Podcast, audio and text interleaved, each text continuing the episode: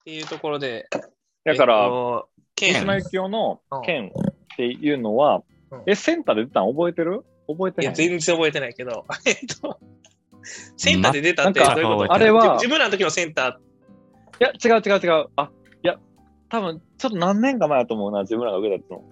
で、ー、なんかまあ顧問でやったってことね。あ、そうそうそう。はいはい。それがすごい良くて、で、まあ、実際全文を読んだらうん、思ったのとちょっと違ってんけど、あ、おー。なんか剣道部の部長が主人、主人公、あれ三人称してんやけど、まあ多分主人公みたいな扱いが剣道部の部長やねんけど、めっちゃまあ正義感っていう感じで自分の信念は貫くみたいな。で、なんか部員にもすごい厳しいし、自分にも厳しいし、正しいことをするみたいな人やってんけど、なん。か剣道部のなんか部活の合宿とかで、なんかそれまではその部長がすごいずっと厳しくやってるから、みんなちゃんと、まあ、規律を守ってやってたのが、なんかのきっかけで、合宿の時とかに、なんかあるやつがはっちゃけて、で、みんながそれに乗っかって、全員がわーってはっちゃけて、で、部長だけは、なんか、そんなんするんじゃないみたいな感じで、まあ乗れへんかってんけど、で、ちょっと古いから覚え間違いあるやろうけど、で、それで翌日になって、あれ部長おれへんなとかってなって、うん。で、その合宿場の周り探したら、合宿場の周りで首つって死んでるっていうのを見つけて終わるみたいな。え？でで僕はそこに三島由紀夫の像を見たけど、うんあー、みたいな。え、かそれはなんか、ね、死に対する美学みたいなものを感じたの？死にっていうか、やっぱその信念に対するみたいな。うん。とか、なんかその若、若い人の、なんか、その気持ちが全くわからんわけではないやん部長の。うん。で、あとこれまあちょっと余談になるんやけど、浪人した時に、なんかちょうどだから、それをよ、浪人が決まってから読んだかなんかで、浪人した時にうん、こその浪人のとこの国語の先生に、なんか、それぞれ好きな本は何かあるんですかみたいな。最近読んだ本で面白かった本ありますかみたいな。なんか初めの、一番初めの授業で。言われて、あ、三島由紀夫の件ですって言ったら、ああ、センター試験のやつでしたよねみたいなんで、なんかその、その先生は、うん。どっかあったかな、それこそほんま、兄弟の文学部かなんか、卒かなんかで、うんめちゃめちゃ本読んでるとかって言って、なんかそれで、ああ、センターの過去問でしたねみたいなんで、その後に、なんかもうほんま、なんかマウンティングじゃないけど、なんで部長死んだと思いますか？みたいな。なんか、俺は全部読んでるからだみたいな質問を投げられるっていうのが、すごい覚えてる。え、それはなんか、うまく切り返すの？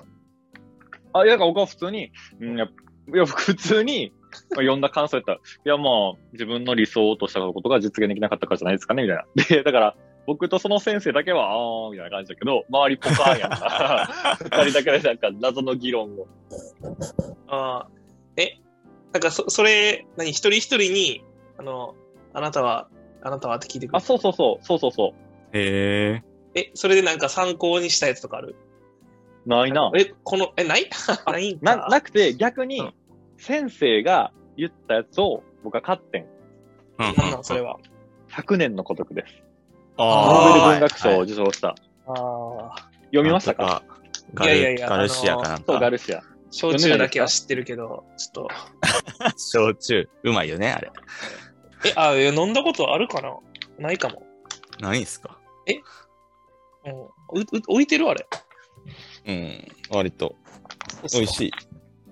美味しいですよ。まあまあ、はい。100年の孤独は、マジックリアリズムかなんかっていうような分類をされるような記憶があるんですけど、マジックリアリズム？ム。それなうん何ですかって今から教えてくれるのか教えへんねんけど、僕な。が言いたいのは、嘘いや、僕が言いたいのは、100年の孤独、やっぱそんだけ言われたから、なんか人生変わってるようなこと言われたから、うんめっちゃ頑張って読んでんけど、全然面白くなかったね。めっちゃ分厚いね。めっちゃ分厚いんやけど、多分3、400ページ読んだんちゃうかな。うん3、400ページ読んで、うんこれ以上はもう面白くなくて無理やって断念してん。でも、これは僕の表現があってか分からへんけど、近いものに、あの、あれを感じる。マフィア映画の、まだ出てこないわ。ててててててて、これ以上言ったらああ、ゴッドファーザー。ゴッドファーザなんか、100年の孤独も、ある土地に住む家族がうん。代々そこに住んでいって生活するようなことを描いていて、で、多分マジックリアズム、イズム、多分僕は全然定義を知らずに語ると、うん。その、ほんまにだから、ゴッドファーザーもさ、なんかうん、ほんまに、ああいうマフィアの日常を描いてて、うん。こんな生活してるんや、みたいな気分になるやん。うんそんな感じで、100年の孤独も、その謎の土地に、あうん。彼らはこんな生活をしてるんやっていうのを、でもその中にはもちろんマジック的な、フィクション的な要素はありつつ、それが描かれ続けていくねんけど、まあ僕、結結末までたどり着いてへんから、うん。結構読んだけど、だからめっちゃ適なこと言ってんねんけど、読まれへんかったね。一応日本やとマジックリアリズムの影響を受けた作品で言うと安倍工房とか、あ安倍工房いいよ島ね。幸男じゃないわ。間違ったさっきのちょっと影響受けちゃったけど、筒井康隆とか、あ。あなんか、えー、あと、森見富彦、桜庭和樹とかも、こあ。浦和樹？のこの手法を取り入れているっていう風に、桜一応、ウィキペディアで出てますね。なんか今言った流れで、うーん、安倍工房はよく、なんか、砂の女とかさ、ああ、はい、はい。確かにみたいな。え？いやいや確かにって、確かにちょっとあのやった今、その4文字に何が込められてたかよくわからない けど、ういうこと？確かに。あ、マジックリアリアズム。いや、マジックリアズムの定義自体が僕が言ってるのがあったか分からへんけど、うんえ、あれもさ、うん。砂の女ってさ、うん。あの、ん？確か蝶を捕まえに行ってさ、砂の穴に落ちちゃって出てこられへん男の話やん？いその、現実か夢かわからんみたいなってこと？や、原作が分からんてか、ありえへんやん。うん。で、砂の中で出られへんから、女と一緒に暮らすみたいな話やねんけど、うん。まあ、あの、ここであのね、みんなが中高の時に読んだやつで言うと、あの、棒になった男、棒やっけあれ。あったお棒あっとかた。、あとあのめ、っちゃ難かった。えっと、象がさ、あの、なんか焼かれるかなんかしてるけど、ずっとそれを見てるやつとかあったやん。はい。あったあれも結局、うんあ、どうぞ。あ、ちなみに？いやいや、ごめん。ちなみに砂の女も、なんか冬休みが宿題の図書やねんけど。え嘘？ほんま？ほんま？あれ全員読まなあかんかったんやけど。読んだと思うけど、全く覚えてないな。いや、自分は結構安倍工房、そもそも好きやから、結構いろいろ読んだけど、いや、えどこが好きな？何が好きな？んえ？何が好きな？ん安倍工房の。え、なんやろ？なんか、いや、やっぱそれこそマジック、リアリズムやろ。あ、そうそう。いや、マジックでも、今、逆に自分、これ、このジャンル知らんかったけど、うん結構、筒井康隆とかも好きやし、まあ、森見富彦も好きやって考えると、うん。なんかその、現実の世界に、まあ、うん。逆に言うと、あの、森見富彦とかのやつ、まあ、あの、夜は短し歩き乙女とかやと、うん。まあ、まあ四畳半島待機もそうやけど、まあ、どっちかっていうと、なんていうんやろ。まあ、まあでもあれもまさに、そまあ、その今マジックリアリズムっていうのが、その、リアルに、こう、幻想を混ぜ合わせた、うん。そのリ、リアルの延長線やけど、ありえない世界ってことで言うと、うん。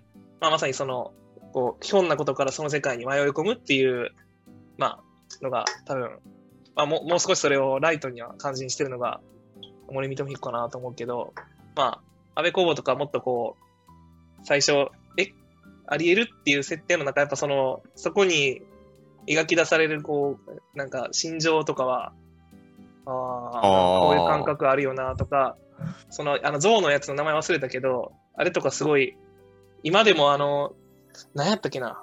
あの時の言葉よく使うねよな。よ普段の。言葉で。えっとあ、公然の秘密や。あ、公然の秘密、んはいはいはいはい。あの言葉すごい、ねもう自分の中でもうミーム化してて、あ、それって公然の秘密やんな、みたいな。はいや、ちょっと楽しみにしてよ。いや違う違う、だからみ、みんながやっぱ、こういうの、これ悪いこと起きてるの分かってるけど、みんなうんこう見てみるふり、おこれ公然の秘密やな、これみたいな、うん今日普段使いする言葉に あでもなんか怒ってることはおかしいけど、感情がリアルっていうのはちょっと面白いね。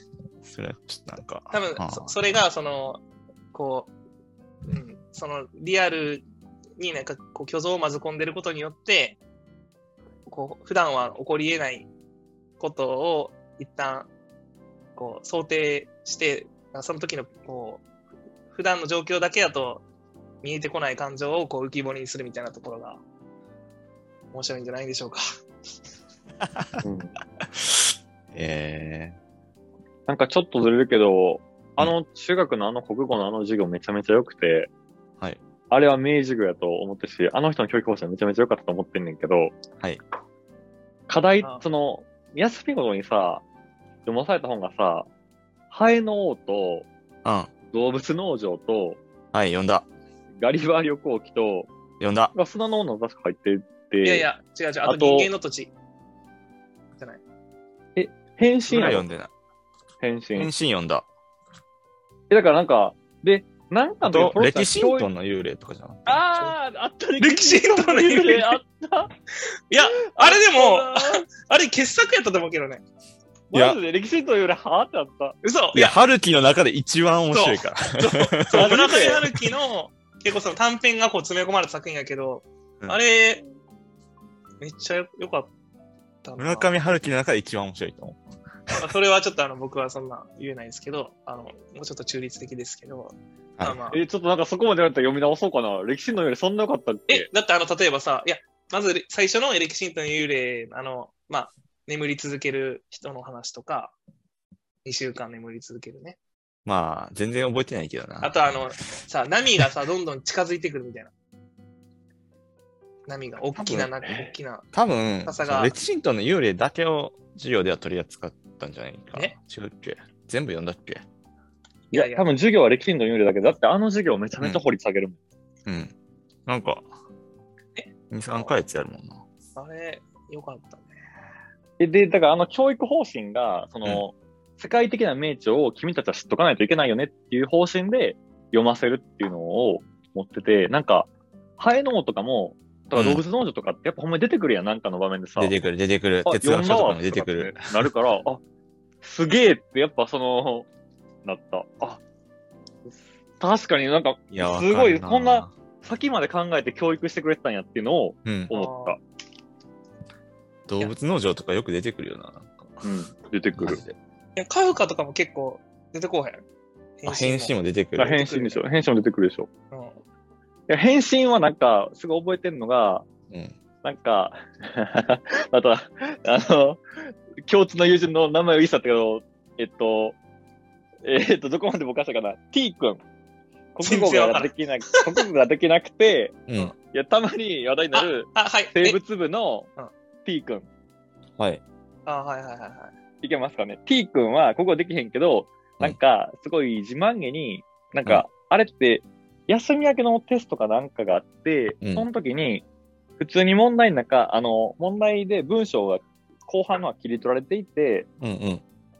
この時の、まあまあ、ちょっと造形を言うと、まあ、変身、グレゴル・ザムザがうんうん虫になって、まあ、うんうんいろんな、もう最後のシーンで、まあ、ザムザはボロボロやけど、なんか家族が、自分以外の妹と両親が、なんか、新しい生活に向かって歩き出す後ろ姿を見送るみたいなはい、あります。シーンで終わんねんけど、それの時の、なんか、なんか情景の意味を答えようみたいな感じの、待って、あのめっちゃ覚えてんねんけど、その問題そう。。えっとね、なんかね、晴れ晴れとしたね、姿で、なんか、家族たちが、その、ひょそういう表情をするみたいなところで、なうぜん、そういう表情をしているのかみたいなのがうん、問題文やってね。覚えてる。いや、なぜじゃなくて、なんかかそこで、まあ、なぜった君はなんか、うん。なんかドヤドヤで、いや、俺、もうあらすじの、なんうん。か、ウィキペディアかなんかで全部把握してきて、この本のどっかいも読んできたから、それ丸写してきたな、言って、うん。いやマジかとか思ってたんやけど、なんか僕確かその問題が満点の答えで、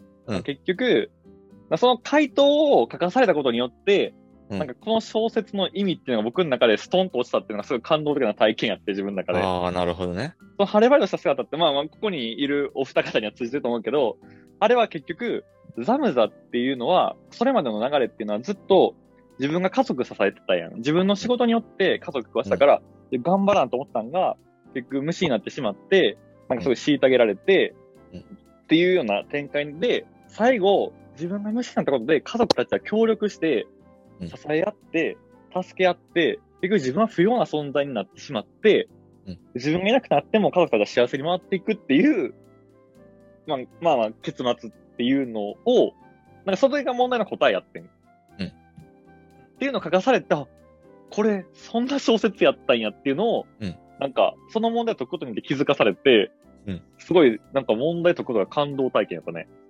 今めちゃ T めちゃ君は、T 君はどうやったんですかね？え、チークなんか全然、まあ、バツぐらいやったね。全然え、でもね、なんか、これあの、誰か繋げてほしいって感じだけど、あの、やっぱやめるか。繋がらへんわ。えっと、いや、まあ、ゆ投げてみて。いや、今日そのタコピーの現在、最終話でですね、って言ったら今日バレるんですけど、もう全然そんなんいいけど、あ、でも、ちょっとネタバレできひんな。ちょっと。タコピーの現在のネタバレはまずいね。あそれはまずい。それはまずいかな。でも無料で読めるけど今の、えーでもやっぱ今今の作品やからまずくない。いや、いやでもまさにその、やっぱタコピー、これちょっとやめるわ。ネタバレ回避ネタバレ回避できいや、すごいね、めちゃくちゃ今ね、あれ？みたいな。うん。思思ったよね、タコピーって、え、めっちゃ気になるな、それ。タコピーって虫やったんかな？みたいな。うん。え？なんか、あの、え？いや、わ正解か分からへんけど、なんか言ったことが分からない気がするわけだけど、なんか、でもな。なんか、え？ちょっとまた話ずれるけどさ、なんか、やめきん内島くんとかって僕あんま読まれへんくてさ、うん。え魂が汚れちゃうから。ー、え？なになになにえ、魂が汚れちゃうからさ、うん。うんあ俺結構好きやな。タコピーもちょっとなんか、それがあんのよね。なんか、ん。まあ、なんていうかな、簡単な言葉で言うと、エログロというか、うん。もうちょっと言うと、露悪的なというか、うん。なんかそういう作品って、なんかもう、魂が疲弊するんで、あんま読まれへんねん。あで、牛島ががっつりそうやん。ーうんはいで、タコピーも、なんか若干やっぱさ、それに近い感じがあるやん。まあ、わかるよ。そうね。なんかそれでちょっとタコピーも初めなんか結構、うん初めの方はなんかその匂い消してくるやん。あーほんまに？最初の方。き聞いてないいほんまに最初の方。そう。だからそれですぐ でも、なんまあか、、不穏な雰囲気はあるけど、まあまあ、みたいな。でもその後すぐでなんか、あちょっとこれはうん魂が汚れちゃうと思って。あ読んでない？うーんと、もうあんまちゃんと終えてないね。何は他になんか、これはって思ったのある？これはちょっとなって思ったのある？魂が汚れるやつ？うん。魂が汚ベれるやつ、ね。ルセルクとかかそう、まさにそう、ベルセルクがなんかあんなすごい人気な、まあ人気、その、だって牛島君もまあ人気やからね、そういうニュースあると思うんやけど、ベルセルクもね、読めなかったですね、途中までで。やっぱあれも名作と名高いんで、な。あれたけし好きな。いやいや、自分好きじゃないねんけど、あ、そうなでも、いや、マサが、でも自分、いや、今や最近さ、その、はい。まさにブラックラグーンを見て、はい。まあ自分のなりに、こういうことかと思ったものの、うん。その、なんかそれ以外でも、例えばその、何やっけな、なんかあの、多分、勝手に人の好きな、好きやったやろって漫画を今あげるのじゃないないけど、マサの好きな漫画で言うと、なんかクレイモアとかさ、懐かしい。クレイモアとか、はい。まさにブラックラグーンとか、はあ。とはあの、えっ、と、ま、多分その、なんていうの、冒険か活劇的なところが好きっていうのと、多分その後結構どんどん陰惨な世界も出てくるものも結構好きや、あと、まあそれと、多分ベルセルクもそうやし、あの、なんやっけ、あの、ちょっと思い出せないな。まあでも今言ってるような話。なんかそそれってなんで好きやったんかなっていう。好きやったってか今でも好きかもしれへんけど、うん。なんかどういうところに、こう、あ、これいいなと思って、多分今挙げたような漫画って若干好きじゃない？そうでもない。うーん、まあまあ魂まあ。魂汚れてるれん魂汚れるえ 魂が元から汚れてるんかもしれんけど。や別にクレイモアとか別に黒いと思わんかったけど、あ、ごめん、自分も読んで読んでないから、あの、何も言えへんねんけど、黒いっていうかまあ、ちょっと思う。ベルセルクとか牛島くんとかはなんか、虐げられる人が出てくるよね、一方的に。そうやね。それやし、うん。なんかほんまだから、ほんま悪意を描くよね。すごい。悪意やな。悪意やね。マジで。そうやな。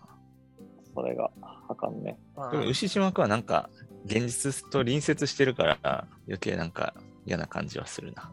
なるえー、魂が汚れるからって面白いな。うん。なんかそれに、うんなんかこれは何なんかなと思ったんやけど、それとちょっとずらして、うん。共感性周知ってわかる？ああ、わかるよ。なんかそれ、僕共感性周知結構あるねん。うんうん、わかる。あうんそれなん、それと、なんか、似たような感覚になるんかな、みたいな。うーん。周知ではないけど、その、うんだから、見てる人、自分が見てる対象の周知心を自分も抱くっていうのと似たように、自分が見ている、まあ、キャラクターの受ける悪意を自分も受け取るみたいな感じになるんかなっていうのを思ってる。ああ、あ、悪意を受け取ってしまうね。はいはい。うん、なんかなって、だから魂が汚れると思ってんだけど、まあ、もしくは悪意を、嫌な。はそうです。非常に不快なんです。まあなんか、はい。逆に、その逆のものを見ると、あ、いいなって、こう、一緒な気分を上昇していく感じになる。四つ葉とかね。ああ、四つ葉とね。四つ葉とね。あの、あの、まあまあ、僕今子育てをしてるので、はい。はい。四つ葉との、あの、四つ葉が、お父さんとか、あの、ジャンボ来た時に、よじよじ、登るやんああ、で、まあまあジャンボとかを肩車のところまでさ、座ってるジャンボをこう登っていったりするやん。めっちゃやる。めっちゃ登られると思って。リアリティがあるってこと？そう。あれ、いや、あれ分からへんけど、あれ、あの人は何やっけ東博樹じゃなくて、東博之やっけないっけな。あれアズマンガ大王何やっけアいや、ズマン東が大王を書いた、うん。確か東、清だっけな彦。東なん東清彦か。かな。いや、東清彦な気がするけど、東ちょっと清彦。東で清彦。きっと、いや、きっとだけど、四つ葉と書いたのは、あれはまさに子供を持たれたんじゃないのかなっていうことを。ああ、そのぐらい強度があると。いや、ほんまに、だきっと、やっぱ子供を持つことが、うん僕にとってもすごい感動的な体験やし、まあ現在進行形で感動的な体験やけど、うんきっとそうなんやろうなと思う。で、やっぱり、その、結構、引きの、絵、ひその引きの強い絵、大事な場所とかで、四つ葉がすごい笑顔で、うんみたいな感じで終わらせたりするっていうのは、なんかほんまに、それは、普通の読者やったらなん、なんていうかな、四つ葉を描こうとしてるとかってなんていうかな、っていうような感じやねんけど、うん。きっと作者的には、あの、うんっていう、娘の顔に感動すんのよ。勝手に言ったけど。だから、きっとあれがすごい焼き付くねん。で、それを残したくなっちゃうんじゃないのかなみたいな。いや、わからへん。プロの作家やからね。そんなんじゃなく普通になんか、プロとして描いてるかもしれんけど、なんか、父としては、なんかいろんな場面できっと作者は感動して、それを描いていってるんやろな、みたいなことを思ってる。やし、すごい面白いことするし、やっぱ子供って。まさにあれは絵日記じゃないまあもちろんフィクション的な部分いっぱいあると思うけど、絵日記じゃないけど、なんかそういう要素がいろいろあるんやろなとかって思う。それは昔から好きやったの昔から好きやった。でも昔僕は子供嫌いやった。子供嫌いやった時から、子供嫌いってその自分のワークじゃなくて一般的にうんうんうんちっちゃいこと苦手やった時からうん、四つ葉って面白いなと思ったけど、なんか、それでもやっぱ四つ葉とって、やっぱそれだけの強度があるからか、うん。子供が苦手やっていう時からでも、なんかそういうシーンがここに残っていて、で、子供を持ってから、うん。なんかそれがやっぱ、正直 読み返してはないけど、自分の中ですごい反数される。えちなみに、ただの情報としての話なんですけど、はい。東清彦さんは、一応、2011年のブログで、資料用で買った子供の椅子を、子供いないんだけどなって、あの、ブログに、あの、書き綴ってたという、あの、記事を見て、逆にやっぱすごいですね。すごいですね。ー、すごいですね。イメージだけ始まったはいやでも2003年に始まった漫画なんで、までもいやでも身近にいさすがにたんやろうな。、そう、さすがにそうやと思うで。に。あれをなんか子供を全く接しなくてやったら、ちょっと怖くなってくんねんけど、架空の子供を想像して書きましたって言われたら、宮崎駿的な感じなんじゃない？全然好きじゃないんですよね、四つ葉と。え、あ自分四つ葉とめちゃくちゃ好きやけど。全然好きじゃない。え、なんかだから、あの、マサはどっちかっていうと、ちょっと騒乱が起きてる漫画好きよね。そうら、まあなんか、四つ葉ととかは、割と何も起こらんず終わったな、みたえ、いなだから、そうそうそう。ああの村上春樹とかの小説とかでも同じことを感じるね。ー確かね、なんかん、何が起きたみたいな。めちゃくちゃ好きなって言ってたけど、バッカーノとかめっちゃ好きって言ってたよね。確か。あ、違う？時代を感じる。ね。バッカーノはアニメが好きやったね。小説は読んだことない。アニメがめっちゃ良かっ読んだことない。はい。アニメはめっちゃ良かったですよ。いや、え逆にアニメ見たことないわ。同時多発的にいろんなことが起こって、それがこう、まとまっていく感群じ像劇？群像劇？あ、うん。あ、群像劇か。え、完全に、あれ、えっと、作者成田凌吾やっけ？名前成田凌吾違うかも。成田凌成田凌吾って今も作品続けてるの？デュラララとか。え、デュラララはもちろんあの後すごいヒットしたけど、デュラララがヒットしたもんだってもう10年ぐらい経つやろ？あの、今漫画原作とかやってるよ。あなんか一冊なんか、初めの方にやっぱバッカもできた時に、うん多分ラノベの中であんなんなくて、めっちゃ天才やなと思った。あの、群像劇であれを描き切って、全部まとめ切っていうのが、やばーってなったな。あれ天才的やった。なんか昔、昔っていうかなんか、結構、腕のある人が多かったような。これもあれかな。思い出補正ですかね。あの例というか、なんか、小説家になりうんたくって、でもラノベにな、ラノベでデビューしたみたいな人が多かったようなイメージがある。え有川博やろいや、それ桜庭和樹思い浮かべて桜庭和樹とか？あと、あの人もや、は、長谷なんとかっていうなんか、人もなんかスニーカーの人みたいなけど、今普通に SF 作家やってるけど、なんかそういう人が多かったようなイメージがあるな。普通になんか書ける人。え、なんか逆に言うと、だから普通に、まだその、ライトノベルのジャンルが、こう、大きく定まってなくて、うんな釈明期やったからこそ、いろんななんか多分、実験ができる場所として、革命期。あ透明期釈明期やっけル黎明期やろ。もう僕、ちょっとカットで。いやいやあれ？黎明期やわ。なんで釈明黎やろ明期。黎 そうそう。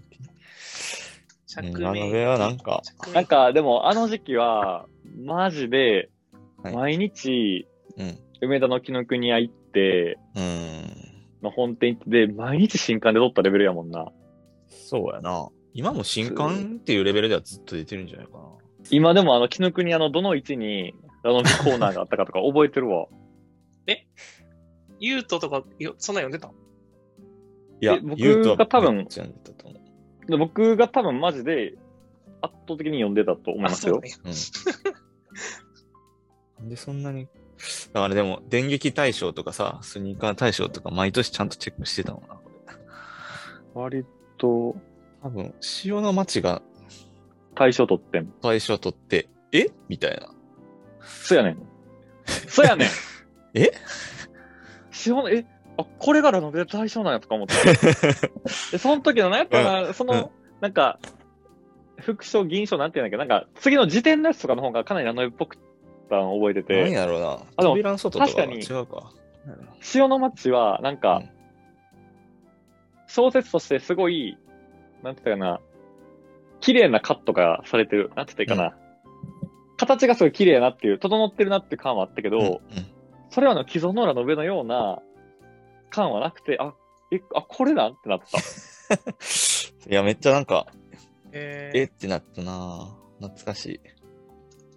ちょっと今、なんか、そんなにちょっとライン、ライントメルたくさん。あごめんごめん完全にたけしは置いてけぼりやと思う。いやいや、一個でも聞きたいのは、いや、なんかね、すごい、あなんか良かったなって記憶あんねんけど、んんうん。イリアの空 UFO の夏とかって、あー、みんな好きよ、ね。あれは今、今、どう良かったかはちょっと思い出せへんねんけど、なんか、あの時はなんか、あーえ、世界テーマじゃなかったっけ？違うのいや、あれは、えっと、作者、秋葉やっけな？秋の名前が入ったのかな。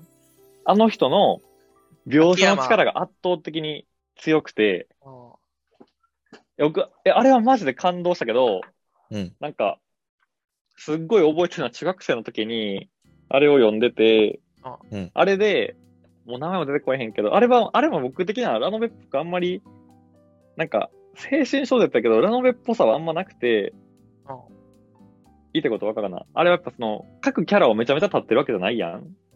漫画的なキャラ造形されていないやん。うん、うん。うんアニメ的なというか。いや、ていう俺は読んだことないねんけど、あ、そうなん？うん読んで読んで。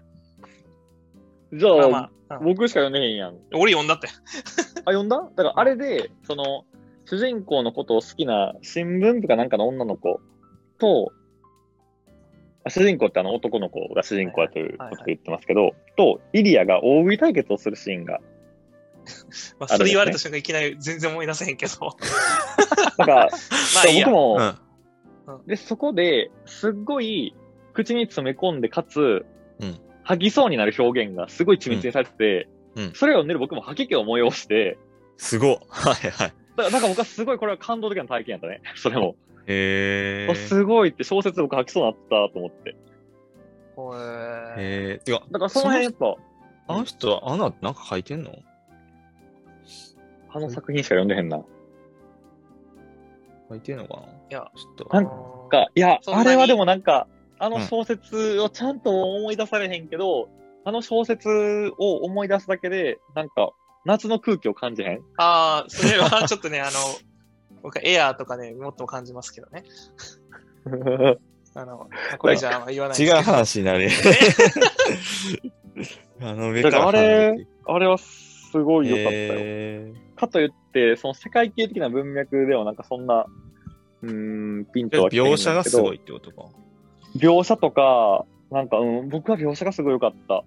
ほんま季節をすごい感じたし、その、発見も感じたし、でもやっぱね、なんか、こういう議論をすると、その、どの作品が一番良かったですか？っていう議論をすると、大体中学生の作品を誰もが挙げるっていうのがあるんで、あの作品？中学生の頃、じゃあ自分が中学生の時期に、やっぱそういう時期に読んで触れた作品とかっていうのを同年代の人も挙げちゃうから、まあそのバイアスとか自分の感情性の問題があるから、そう、なかなかね。今読むとどうどうなんかよくわからんけど。ね。いや、でも今そのライトノベルって確かに結構、うん。まあ中高生の時読んでたなーってのはあって、それで言うとなんかすごい今、うん。いきなりフラッシュバックしたのはこの、あの、イリアの空やったなーっていうので、あ、そうなんや。一番がイリアのそれやったんやいや、なんでやろ？だから、うん、でもちょっとそこれはその、うん、ノスタルジーとかそういうものの方方が強くて、多分、これに今、引っ張られたんやろうけど、やっとあの、ブギーポップは笑わないとかね。ああ。ああ、読んでないねんな、ブリーポップ。一冊だけ、一巻だけ読んでなんかあんまハマらんかったな。ブギーポップは笑わなくて、なんか、まあライノベの中ではすごい、まあ古め飲んで名作って言われるよね。だからなきなんか気づいた時はな、結構出ててんな、確かブリーポップが。で、なんか、それで手つけんかった記憶があるな。でもライちょこれちょっと暴論やからあんまりあれやけど、でもライトノベルってそのマジックリアリズム多いんじゃないのって思ったけどね。えっと、今言ったうん、えっと、イリアの空っていうのは、ギリ入らないかなと思っていて、マジックリアリズムっていう点で言うと、もっと、パプリカみたいな世界？パプリカを見てへんねんけど、はい。マジックの部分にリアリズムがあるの必要があるのではっていうのを、安倍工房とか、この辺では思っていて、イリアの空に関しても、そういう日常の描写ってのはすっごい強いんやけど、そういう、イリアの、まあ、手首に埋め込まれた、はいはいはい。あの、球体とかっていう描写も、描写もなんか、あそこでもなんかつるっとしたとか、なんかその辺の描写も頑張るんやけど、やっぱり、そこはそんな強くなくて、あれやっぱ青春文学としてのとこが強くて、マジック的な部分はそんな強くなかったような気がしてるんですね。って思うと、その、やっぱファンタジーとマジックリアリズムは違うやん。で、基本は、ロノベってかなりファンタジーファンやん。タジーか。そうか。で、なんかイリアの空は入れ、いや、入れるでしょって言われたら、まあ、強化してできへんけど、なんか、うん、ギリ入れへんかなーみたいな。あー マジックリアリズムを、ま、あ今言って理いや解自分もあんま分かってないんだけど。使分かってないけどまあまあ、いやいや、こ SF れは、とのさ、いやいや違いがさ、なんか、その、うちらの常やけど、誰も定義をちゃんと分からずに議論で続けていくっていう。え、でも、やっぱそういう素人的な意見も大事やから。あ これが？え、これさっきの話に戻ってくるわけ？素人は黙っとれっていうのはやっぱり、これが完璧な哲学やん。そう。なるほどねこの言葉に、このマジックリズムの言葉にこう感じるさ、こうはいはい。印象があるわけやん。ファッションがあると。はい。もしかしたら違うかもしれんけど、いや、多分ほぼ違うんやろうけど、俺らなんか後で調べて違うかったなっていう時あるよな。いやいや、いや、あるけど、でも、なんか、ここでの議論は一応なんかお互い筋が通ってるんじゃないそうそうそうそう。俺らの中のマジックリアリズムみたいな。いいんですかね、こんなラノベについてはもう語れすぎる気がするんで、ちえょっ、と。そんな語れるん？結構読み今ます、自分はちょっと案外そんな読んでないから、あれやねんけど。しかもでもなんか、いや、別にいいねんけどさ、やっぱラノベを話すのも、おじさん的な、その、さ ああ、するね。だいぶするね。だって今、今で言うとさ、はいテンスラとかでしょ？ああ、らしいですね。見てないです。たけしはテンスラわかる？イリアの空は2001年から2003年に刊行されたらしいですね。いや、だからもう、完全におじさんの話だけど。今はテンスラですよ。今逆に読んで、どんな感覚にななるのかちょっと試してみたい感じもあるけどな。いや、僕、まだ読んでるシリーズがあるんですよ、実は。え？何？え？ずっとってこと？十何年はい間ってこ、と、はい。はえ、い。何？何？スレイヤーズとされか。されど罪人はえ竜、ああ、あれまだやってんねや。され竜、されど罪人は竜となんだっけ？なんか言うと踊るじゃない踊るか本当に。踊る踊る。いや、読んでる、読んでるけど。まあなんか、ええほんまに？それ、あ、そうなんや。まだ続いてるんや。まだ続いてる。まだ終わってない。全巻持ってるな。多分。でも、まあ、これまた長い話になるから、また機会にさせてもらおう。え、もう何巻ぐらい出てるん？今20、20くらい出てんじゃない？え、めっちゃ遅ない？あのあ、そうか、でー、もちょっと著者がですね、あの、スニーカー、どこやっけ？角川かな？角川スニーカーと揉めてまし、揉めまして、あの、何年もちょっとか、次の巻が出ないっていう状態があったんで、それで中断はありましたね。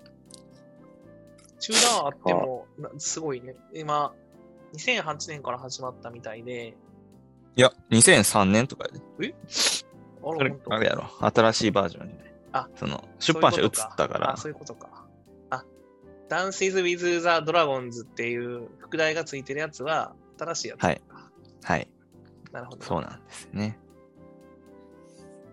いやえ、これはもう最後まで読み続けようっていう。そうやねんけど、あの、スニーカーとすごい揉めて、まあ裁判までしてやってはるんですけど、明らかにスニーカーの時の方が面白かったんですよね。それは、え、その、それは編集が強かったこと？はい。あのー編集者がちゃんと仕事してたのはスニーカー時代だったんです。ガガガになってから、へ全然構成が入ってないね、明らかに。あ構成ってーで今、公演ガガなんや。あのーなんかね、冗長なんよ。全部がもう、描写過剰で、もうテンポめちゃめちゃ悪くなってんねんけど、多分スニーカーの時は編集者が全部バッサリカットしてて、テンポよく楽しく読めてんけど、ちょあっと今は良くないなって思ってます。ちょっと、この次の回ではちょっと、編集者がいると、どういう風に変わるのかみたいなところちょっと聞きたいけど。じゃあ、また次回。はい